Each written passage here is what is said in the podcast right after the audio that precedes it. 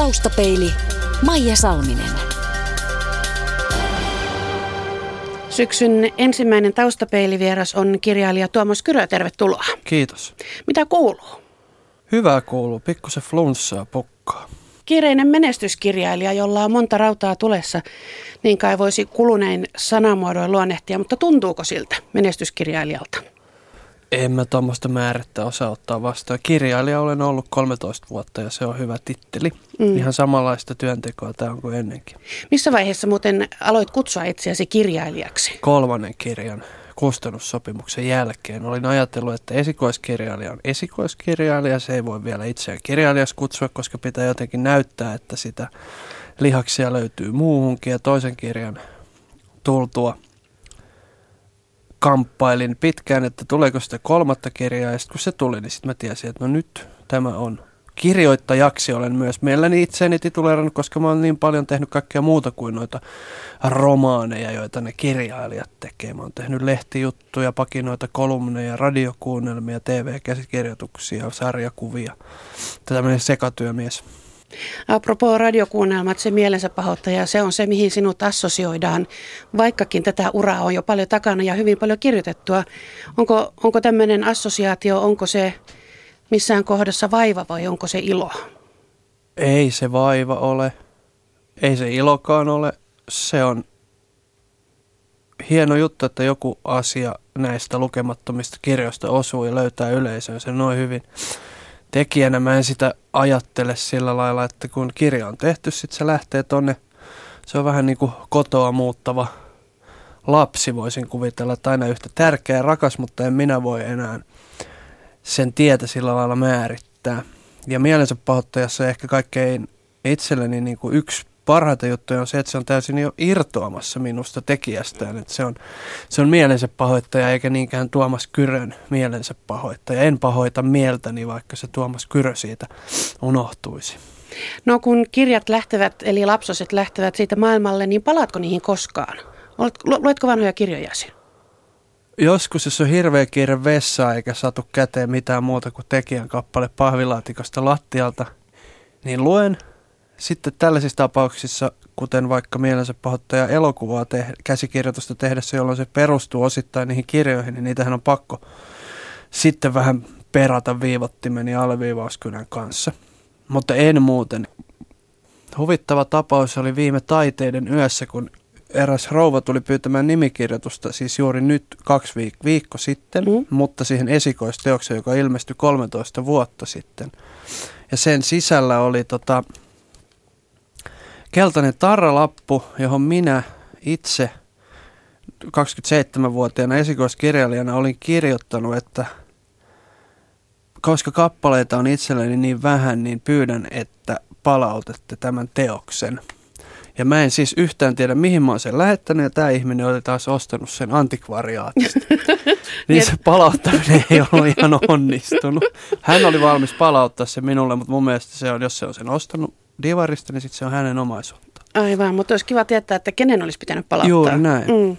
Tuomas Kyrö, äh, mielensä pahoittajan tarina alkoi, alkoi viisi vuotta sitten radioteatterin tilauksesta ja täältä Radio Suomen kanavalta viisiminuuttisista pikkujutuista. Äh, sanoit, että et pane pahaksesi, vaikka mielensä pahoittaja äh, alkaa lähteä irti Tuomas Kyröstä, mutta kuinka paljon siinä hahmossa on sinua näes, kun juttelet mukavia telkkarissa, hyvät ja huonot uutiset ohjelmassa, niin siinä on jonkinlaista semmoista mielensä pahoittaja junioria välillä. Kyllä siinä varmaan sitäkin on. Ennen näitä mielensä pahoittajia mä kirjoitin samalle pätkäpaikalle isänpäivänimisiä juttuja, joissa on vähän sama kulma, mutta se kertoja on noin itseni ikäinen perheenisä, joka haikailee vuotta 1985 suurin piirtein, kun mielensä pahoittaja haikailee vuotta 1953. Se on osittain perustuu omiin pieniin mielipahoihin, jotka siirrän sitten tämän 80-vuotiaan miehen suuhun ja lisään kierroksia ja se saa jota, jonkunnäköistä arvovaltaakin siinä, kun se siirtyy vanhan miehen suhteen. Jos minä niistä valittaisin, niin sehän olisi vain outoa ja mitä toi kloppi tuossa oikein valittaa.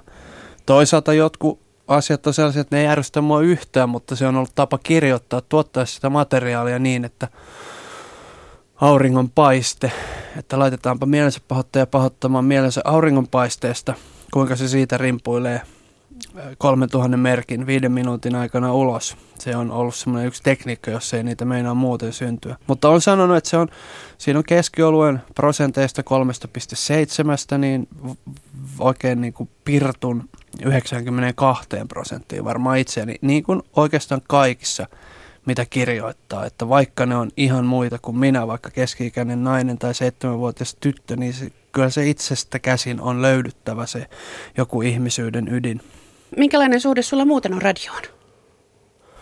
No isä on ollut radioteatterissa ö, dramaturgina ja mm. päällikkönä aikanaan, joten tämä on sillä lailla hyvin tuttu. Mä oon ollut siellä radioteatterissa liimailemassa C-kasetteihin tarralappuja ja kirjoittamassa, että mi- minkä kuunnelman mikäkin kasetti sisältää, joten mä oon myös kuunnellut niitä paljon. Ihan niin kuin samalla lailla kun on katsonut elokuvia, niin sitten kuunnellut hyvin niin kuin laajalta kentältä kaikenlaisia jatkojännäreitä, taidepläjäyksiä, radiofeatureita. Se on musta olennaista tässä työssä, että jos aikoo kirjoittaa vaikka romaaneja, niin lue sitten elä elämää ja lue pirusti romaaneja. Tai jos haluat kirjoittaa radiolle, niin kuuntele. En mä sen tarkemmin ole eriyttänyt sitä, vaan se, että mä kuuntelen, niin mä alan ymmärtää, mistä mä tykkään, mikä toimii, millä lailla, mitkä sen välineen ehdot on. Sama, sama elokuvassa. Sitten niin kuin suhde radioon, se on myös paljon esimerkiksi urheiluselostukset. Mulla on edelleen tallella ää, Raimo Häyrisen jääkiekkoselostuksia Isvestia-turnauksesta vuodet 1983. Että tota, se on hyvin semmoinen symbioottinen. Onko C-kasetilla? C-kasetilla. Ja soitin on olemassa Bas. myös tietenkin. On, Joo, on. ei mitään hätää. Ei.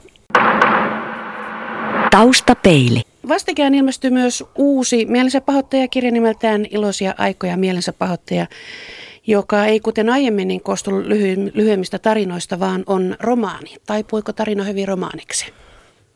No se oli vähän pakko taipua, kun se, se taisi liittyä siihen, että on tehty mielensä pahoittaja elokuvan käsikirjoitusta yhdessä ohjaaja Dome Karukosken kanssa ja siinä vaiheessa, kun aloitettiin noin puolitoista vuotta sitten, niin musta välillä tuntui, että onkohan tämä jo ihan tyhjennetty omalta osaltani tämä mielensä pahoittaja. Se ero näihin kirjoihin, joissa on lyhyitä tarinoita, elokuvaan suurin ero on se, että siinä pitää olla yksi juoni, siinä pitää olla kaari kaikilla henkilöillä, alku, keskikohta ja loppu. Ja ne tavallaan ne jännitteet löytyy niistä kirjoista ihan hyvin isän ja pojan ja isän ja minien tai äh, appiukon ja minien väliltä tai niin edespäin, emännän ja mielensä pahoittajan väliltä. Mutta ne on vain semmoisina välähdyksinä. No sitten me oltiin tehty tämä elokuvakäsikirjoitus ja sitten mun päähäni tulee vaan kuva sen jälkeen, missä mielensä pahoittaja höylää itselleen arkkua en tiedä edes missä siinä on kyse, mutta heti tiedän sen, että tämä ei ole mikään yksittäinen juttu, vaan tämä on jotenkin se teema, jolla tämä tulee kulkea koko tämän kirjan. Tässä siis romaanissa mielensä pahoittaja valmistelee sitä arkkua omia hautajaisiaan. Muistokirjoitus on paperilla ja saattoväelle tarjotaan tietenkin karjalanpaistia, keittoperunoita ja kotikaljaa. Kuolemaan valmistautuvan tarina on kaunis ja, kaunis ja kirkas. Ja sitten on se nykyihminen, poika, joka tulostaa yliopistolla printtejä vanhuusien depressiosta, sillä siitähän siinä täytyy olla kyse. Ja siinä tuli vaan mieleeni sitten se pari vuoden takainen kohu TV-ohjelmasta, jossa kuolevat puhuivat kuolemasta, kun kohuttiin siitä, että eihän nyt kuolemasta voi puhua. Eivätkä ainakaan semmoiset, jotka ovat joutuneet tekemään sinun kaupat sen mm. kanssa, mm. että tämä ajatus elämän takaseinästä, niin se on aika vaikea ihmiselle. Siksi varmaan kannattaa puhua jo paljon aikaisemmin ja hyvässä seurassa piimälasin tai punaviinilasin äärellä. Että mä ajattelin sitä samaa silloin, että miten tämä nyt näin kauhea on. Mutta toisaalta kun se on niin kuin ulkoistettu ja poistettu, tota, laitostettu ja siistitty. Ei pestä enää ruumiita saunalla. Ja tota, mielensä pahoittajallehan se ei ole mikään asia tai issue, niin kuin nuoriso sanoisi. Hän vaan nyt valmistelee tämän asian, niin kuin hän on valmistellut elämässä ja itse kaikki muutkin, kun ei kukaan muu niitä osaa tehdä. Sitten taas tämä on tämmöinen pojan hätä on toki aivan ymmärrettävää siinä tilanteessa, mutta hän tekee pieniä yli- ja, ja ohitulkintoja siitä asiasta. Siitä erilaisesta kuoleman kohtaamisesta liittyy tämän kirjan niihin ensimmäisiin kuviin, mitä oli päässä, niin kun mä katsoin, oliko se nyt vuosi sitten, kun oli Nelson Mandelan hautajaiset, missä värikkäät liput liehui ja ihmiset tanssi ja musiikki meni duurissa. Että sitä on niin monenlaisia tapoja ottaa se vastaan, että onko se semmoinen maailman synkin mustissa vaatteissa – pelkkä suru vai voiko sitä niin kuin ajatella, tavallaan juhlistaa sitä elämää, jonka se vainaja on elänyt. Mm, se on kaunis ajatus, mutta kyllä samaa lähetystä katselin minäkin ja ajattelin, että kyllähän tämä nyt on aika lailla erilaista.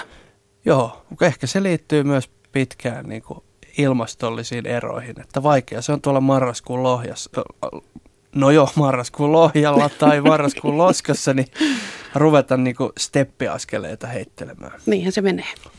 Kaiken tämän jälkeenkin olen kumminkin ymmärtänyt, että mielensä pahoittajalle saattaisi olla jatkoakin luvassa. Joo, se on, ei, en mä sitä arkkuun lyönyt. Mm, tällä hetkellä, niin, tällä hetkellä teen jotain ihan muuta. Vuonna 2017 Suomi täyttää 100 vuotta ja mikäli historian merkit pitää paikkansa, niin paljon tulee pompöösejä historiakirjoituksia kiltävillä kohokirjaimellisilla kansilla, niin ajattelin, että mielensä pahoitteella ehkä voisi olla ainakin sadan sivun verran sanottavaa omasta kotomaastaan, Sysi-Suomesta. Tuossa itsekin pohdit, että, tai sanoit, että, että vieläkö tästä jotain kirjoitettavaa. Voiko mielensä pahoittajan kuluttaa loppuun? No mä uskoisin, että tietenkin voi, mutta mä luulen, että mä oon ensimmäinen, joka tietää sen, kun se hetki lähestyy. Että sit pitää vaan heittää ne kepeät mullat ja soittaa trumpettia. Taustapeili. Eikä tässä vielä kaikki Tuomas Kyrö, niin kuin markkinamies sanoisi, mielensä pahoittaja on päässyt Valkokankaalle ja tällä viikolla ensiltaan tulee elokuva, jonka pääosassa on onneksi ja tietenkin Antti Liit. Ja jännittääkö vastaanotto? Ei se niin paljon jännitä kuin kirjojen kohdalla. Kahdesta syystä se on hyvä elokuva. Sitä ei vie, vaikka se saisi jotain synkkyyteen taipuvalta elok- elokuvakriitikolta yhden tähden, niin minä en siitä museru, koska se on minusta joka tapauksessa hyvä pätkä. Toisekseen siinä on tekijöitä niin paljon. Kirjan mä oon tehnyt periaatteessa yksin aina ja kustannustoimittaja on sitten se toinen ihminen, joka on ollut mukana. Joten vastuu jakautuu. Niin ehkä se, että jos sitä on tehnyt 120 ihmistä, niin se on 120 osaa pienempi se.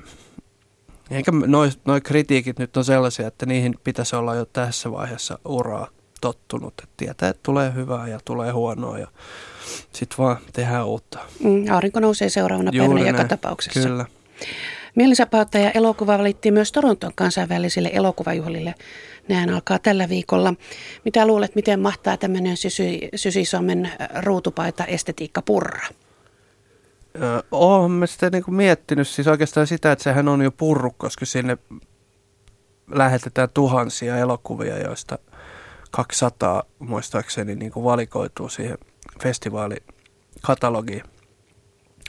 Mutta mä sanoisin, että tässä eikä missään elokuvissa, siis on turha ajatella asioita niin, että onko joku suomalainen tai liian suomalainen, onko joku ruotsalainen tai liian ruotsalainen tai ulkomongolialainen. Että siis lokaali on globaali ja ihmisten väliset suhteet on universaaleja, sukupolvien väliset suhteet on universaaleja. Ennen toista maailmansotaa syntynyt mies, joka nyt vanhenee ja on hoitouhan alla. Se on, niin kuin, se on tämän Länsi-Euroopan, Japanin, Yhdysvaltojen ongelma tai todellisuus ihan yhtä lailla. Mä luulen, että se, sitä en sano, ettäkö se menisi varmasti läpi, mutta en näe mitään estettä sille, etteikö se katsoja, kansas sitiläinen, vanha mies yhtä lailla alkaisi elää seuraamaan sen mielensä pahoittaja The Grump henkilön tunteen mukana, tai sen tytär tai poika tai niiden lapsenlapsi, että pidän peukut pystyssä ja toivon, että Robert Duval näkee elokuvan siellä.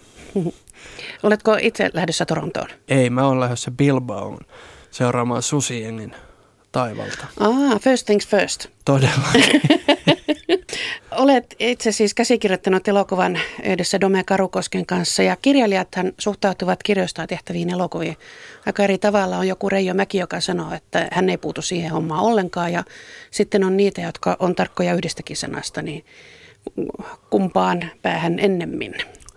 Keskelle. On, on kirjoja, jo, jotka voisin vaan antaa sovitettavaksi. Mielensä pahoittajassa oli sellainen olo, että mä en tätä voi ihan päästä käsistäni, koska sen hahmon kieltä ei ole vielä kukaan plagioinut niin, että se menisi mulle läpi. Moni on yrittänyt.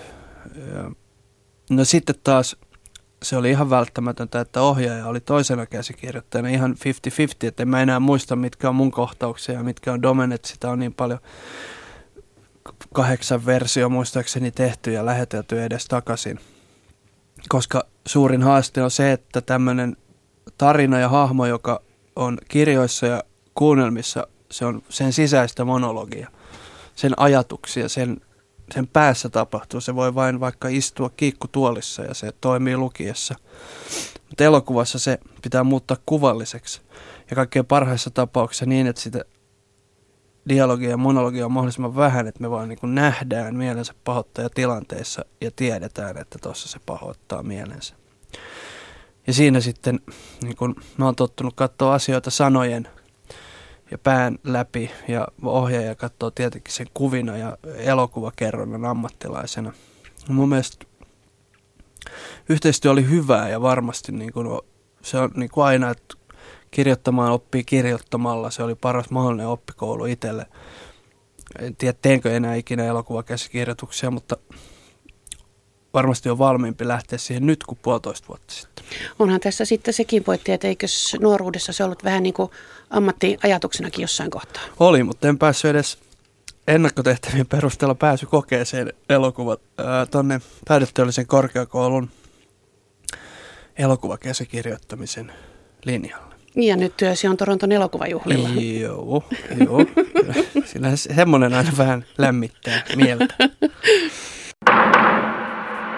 Taustapeili. Tuomas Kyrö, mielensä pahoittajan suosio osoittaneen senkin, että, että ihminen hän voi suunnitella elämässään vaikka mitä, jos on suunnittelevasta sorttia, mutta sitten sattuma on se, joka sanoo viimeisen sanan. Joo, tässä on tosi monta sattumaa. Kun kaikki lähtee siis hyvän ystäväni Erkkipapasta. Ja tätä hyvää ystävääni en olisi koskaan tavannut, ellei me olisi muuttaneet vuonna 1989 Helsingistä Hämeenlinnaa. Siitä menee 20 vuotta eteenpäin, niin radiossa keksitään, että ei lapset kuuntele päivällä, niitä pätkäpaikalla oli ennen lasten juttuja ja sitten tarvitaan nopeasti jotain ja on ilmeisesti tieto, että multa nopeasti suht kelvollista laatua voi saada ja sitten Antti Litja sattuu, satun heittämään sen nimen ilmoille. Hänellä voi toki olla toinen versio, miten hän siihen päätyi. Sitten se, että siitä tehtiin selväksi, että tästä ei hirveästi voida maksaa, niin minä ajattelin silloin, että no eipä tuo mitään, että kirjoitetaan ne niin, että se, minkä se näyttelijä lukee, niin se voitaisiin myös painaa aika suoraan paperille ja ehkä tehdä sillä joku viiltävä välityö kirja, että jos sitä semmoinen kaksi ja puoli tuhatta kappaletta menisi kaupaksi, niin olisi mahtavaa. Ja näin tämä on niin koko ajan vaan mennyt kummallisemmaksi ja kummallisemmaksi. Nyt on 20 teatterissa kautta maan ja toi leffa ja tämä Toronto niin kuin mie- mies, joka Mielensä pahoittaja, joka ei oikein ole poistunut omalta kylältään, niin nyt se joutuu ottaa omat lakanat ja perunat mukaan ulkomaille sinne vaahterasiirapiin ja hampaattomien jääkiekkoilijoiden keskellä. Voisiko tästä vetää jonkinlaista omaan elämään tämmöistä, tämmöistä sattumanvaraisuuden vai sittenkin suunnitelmallisuuden ajatusta, koska siis sinun, sinullehan olisi myös voinut käydä toisin kuin nyt on käynyt, että nuoruusvuosiin mahtui kaikenlaista kaikenlaista oli kouluhäirinköitiä ja pikkurikollisuutta sun muuta ja sitten tuli vähän järkeä päähän. Menikö se niin, että joku ohjasi oikeaan suuntaan vai oliko se myös sattuman kauppaa? Sekä että.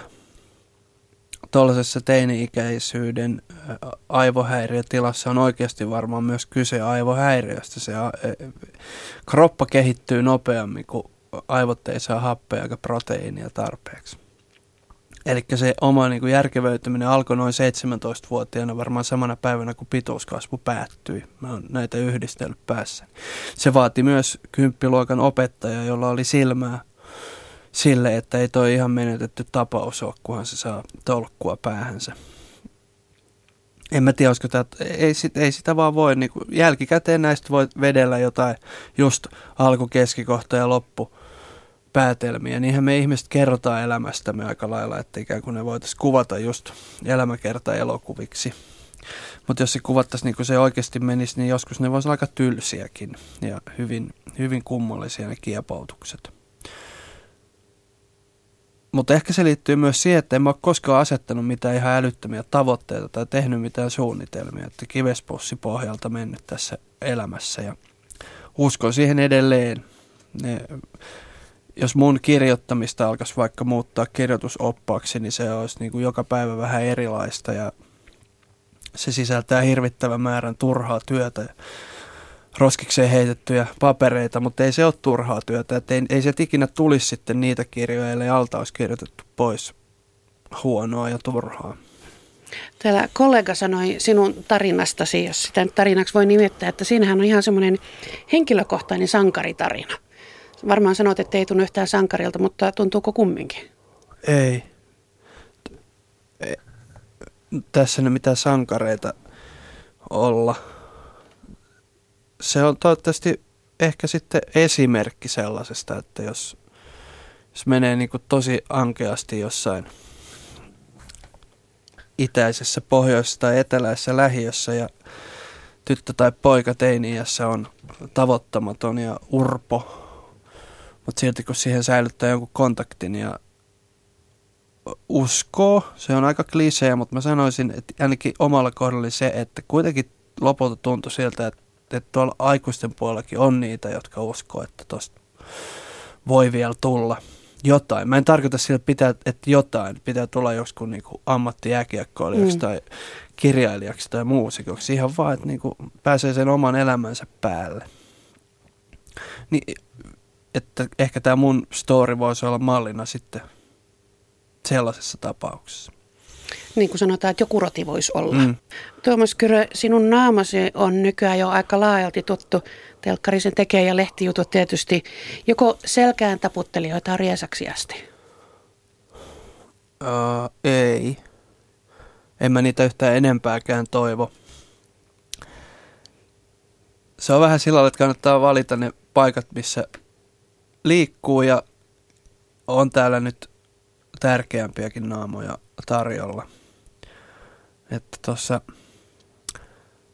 olin Stockmannilla jokin aika sitten ja iäkkäältä rouvalta putosi mandariini lattialle ja minä nostin se hänelle ja hän katsoi, että kuka häntä auttoi ja sanoi, että ai te olette, tehän olette se herra kirjailija sieltä televisiosta, että tehän ette ole lähellekään niin lyhyt, ettekä melkein yhtään niin lihava kuin miltä te näytätte.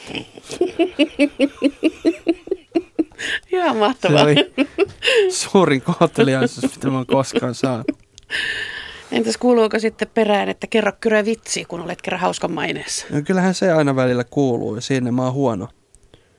Mä en varsinaisia vitsejä ujopiimää mä luin lapsena tosi paljon. Mä muistan vain yhden vitsin lopun ja se meni niin, että ja Kiinassa satoi kakkaa. Mutta mä en muista, miten se alkoi. Siinä oli suomalainen, ruotsalainen ja norjalainen. Niillä oli joku veljellinen kamppailu menee. On mulle myös sanottu, että ethän sä oo yhtään niin hauska. Se on ihan, näinhän se on. No. Ei sitä voi määränsä enempää olla mitään. Mm. Minkälaisille asioille sitten itse naurat? Minkälaista huumorista tykkäät? Tai huumorista, mutta... Kaikenlaiselle. Mm. Mä nauran ihan nauran niinku Pierusta Woody Alleniin ja Simpsoneista Pulttiboysiin ja mä voin nauraa Miika Nousiaisesta Anna-Leena Härkösen kirjoihin. Ei mulla on niinku, siinä ei ole ollut koskaan minkäännäköisiä rajoituksia. Mä oon kirjailijana yrittänyt yhdistää ihan matalaa ja aivan korkeata sillä rajattomasti. Simpsonit on ehkä niin kuin vaikutti nuorena tosi paljon. Nykyään seuraan stand-up-komiikkaa jonkun verran. Siellä on paljon hyvää ää, komedioita elokuvina. Veikko Huovisen lyhyet erikoiset on aina niin kun, ne pääsee sen vessa lukemista, joka siis mun kohdalla on positiivinen määritelmä, niin ihan, ihan ykköskategorian, että kaikissa vessoissa niin on hylly hänen kirjoilleen. Jos, jos naamasi onkin tuttu, niin, niin yksityiselämäsi ja perheesi ei. Että sitten tiedetään, että kotona on vaimoa ja kaksi lasta, mutta kuinka tarkkaan olet miettinyt sen, että minkä asioiden kanssa olet julkisuudessa? Se on vähän sama asia kuin tässä kaikessa, että se pitää vaan, kyllä sen tietää milloin se raja on ylittymässä. En minä ole mitään paperille kirjoittanut, mutta ei mun lapset, ei mun työni niin kuin oikeastaan liity tarvitse tulla niiden elämään. Että he liittyy mun työhöni kyllä, mutta sitten mun ei tarvitse kertoa, että millä lailla. Alun perin motivaattorina. Kummasti niin kun tekee sääntillisemmin kirjoitustyönsä, kun pitää ostaa vaippoja ja pitää jotain hengissä. Onko julkisuudessa sitten mitään houkuttelevaa? Saatko, saatko itsesi kiinni siitä, että se kimallus houkuttaa muutenkin kuin ihan esimerkiksi vain työn puolesta? ei siinä ole mitään houkuttelevaa. Suomalainen julkisuus sitä paitsi e, kirjakiertuen tai suomalaisen elokuvan markkinointikiertuen, niin kyllä se aika lailla paavikupista se kahvi juodaan. Ja se on musta jotenkin niin kuin erittäin mukavaa. Musta on niin kuin mahtavaa kuunnella Antti Litjan tarinoita seitsemältä vuosikymmeneltä niin ABCn pöydässä tai jonkun kirjailijakollegan näkyvyyttä tässä työssä tarvitsee sitä vastaan on turha kapinoida, mutta mä en ihan tiedä mikä se julkisuus on, kun eihän se, jos sitä alkaa ammattina tai elämän sisältönä miettimään, niin on aika, se on tosi ohut ja lyhytaikainen pohja. Parempi tehdä hommia vaan. Parempi tehdä hommia, ne on, se on sitten niinku se kivijalka sille, jonka päältä on järkeä siellä julkisuudessa joskus jotain sanoa. Mm. Täytit muuten 40 tänä kesänä, tuntuuko missään? Tuntuu se polvissa, että nyt on varmaan ylitetty puoliväli. Siihen voi tulla jotain ekstraa päälle, koska on saanut peruskoulussa syödä sitä kaalipuolukka salaattia niin paljon ja fluoritabletteja, mutta tota, ää, polvet menee ja harmaatakin on ainakin kolme hiusta tuossa ohimolla. Ei haittaa. Viisaus kasvaa. Taustapeilin Vakio Viitonen. Tuomas Kyrö, mitä muistat lapsuudestasi? neljästä vuodesta eteenpäin kaiken. Paras ja pahin luonteenpiirteesi? Varmaan se on jonkunnäköinen nopeus just hyvässä ja pahassa. Se on, voi olla äkkipikaisuutta pahimmillaan ja, ja sen positiivista määrettä en näköjään osaa edes sanoa. Millaisten ihmisten seurassa viihdyt? Se on laajentunut hurjasti kaikenlaisten ihmisten, koska mä siis viihdyn ja viihdyn. Jos mä joudun olemaan osallinen, niin en, hy, en niin hyvin, mutta jos mä voin tarkkailla ja havainnoida, niin sit mä voin olla kenen tahansa seurassa. Itseäni viisaampien ja hehän ovat usein alle kahdeksanvuotiaat. Missä olet mielestäsi onnistunut parhaiten? Yhdessä jauhelihakastikkeessa vuonna 2000 13 Jerisjärvellä Muoniossa ja sen seurauksena oli tosi tyytyväinen perhe. Millainen on toistaiseksi toteutumaton haaveesi? Ratsastaa sijalla. Taustapeili.